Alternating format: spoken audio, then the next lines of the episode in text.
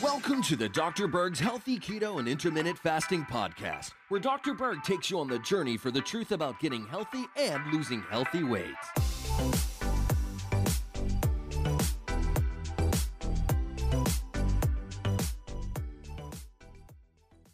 Today, we're going to talk about how to fix sciatica. I've done quite a few videos on sciatica.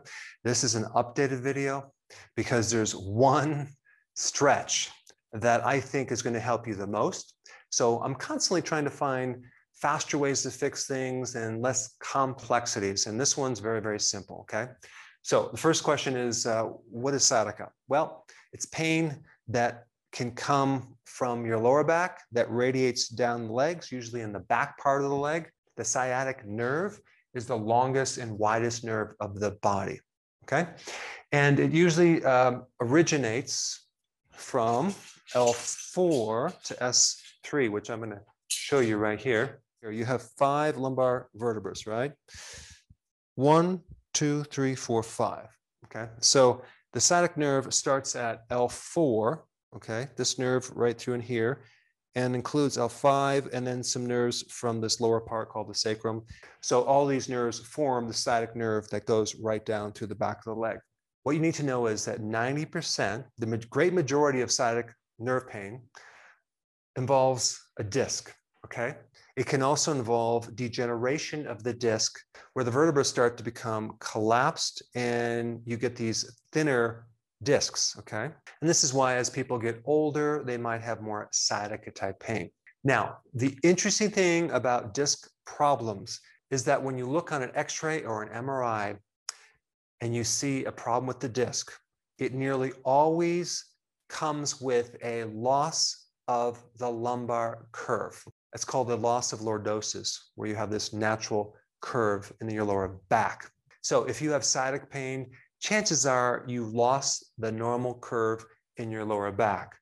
So normally it should look like this, and you look like this. When you lose the curve of your lower back, you decrease the space in the spinal column. So now the question is, how do we get this curve back? What you're going to do is you're going to do a stretch that involves uh, a foam support, a low back support. You can call it like a foam block or a low back support, but it needs to be firm enough. So when you lay on your back with this support, it gives you significant pressure in this direction to start putting this curve back. Now you can use various things. This is like something I found, I think at Target. Um, it's a low back uh, cushion. You can use something like that. You can use something like this. I used to sell these. I don't sell them anymore because you can very easily um, buy one of those circular foam object and then cut it in half. Okay. So this could be your support. You can even leave the whole thing intact and lay with your lower back in this area right here. Okay. Or there's other foam devices you can get that are more corrective for the lower spine. So you can see this shape right here. Okay.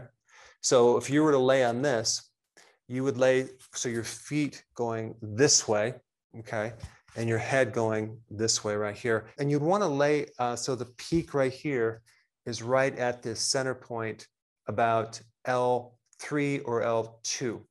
And so when you lay on this cushion, what you're doing is you're creating this constant stretching of these ligaments, muscles, and tendons. Now, here's the secret. Are you ready for this? When you lay on this device, I'd say the first 10 to 15 minutes, even, will go so far where it will make you feel really good. You'll get relief, but it's not going to correct the curve. Okay. It's kind of like you're just tapping into the elastic part of your lower back where it's like a rubber band and it just gradually comes back.